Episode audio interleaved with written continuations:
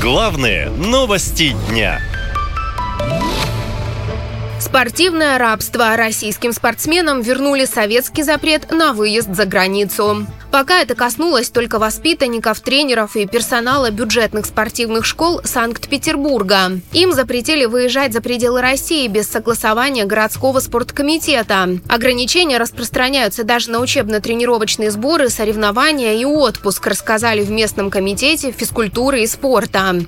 Негласно нам намекнули, что ездить особо никуда не дадут, но был список дружественных стран, в которые разрешалось ехать. Например, в него входила Турция. Теперь же запрет стал тотальным. Наши спортсмены и тренеры очень недовольны. Я уже жизнь прожил, много видел, и меры эти схожи с теми, что действовали во времена Советского Союза, когда для участия в зарубежных соревнованиях спортсменам требовалась выездная виза. Ее еще выдавали с одобрения КГБ. Не думал, что мы опять к этому вернемся.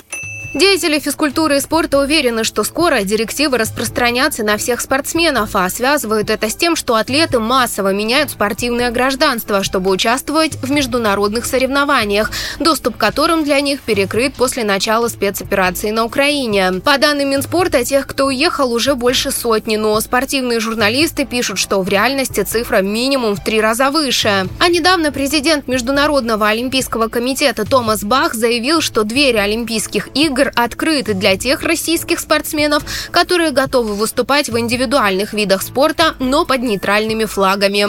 Но предупреждаем, что также мы будем проверять публичные заявления, в том числе сделанные в соцсетях, участие в провоенных демонстрациях или мероприятиях и отображение любого символа, поддерживающего так называемую спецоперацию в Украине. Глава Олимпийского комитета России Поздняков заявил, что это провокация, мол, власти не видят ни одного российского олимпийца на играх в Париже.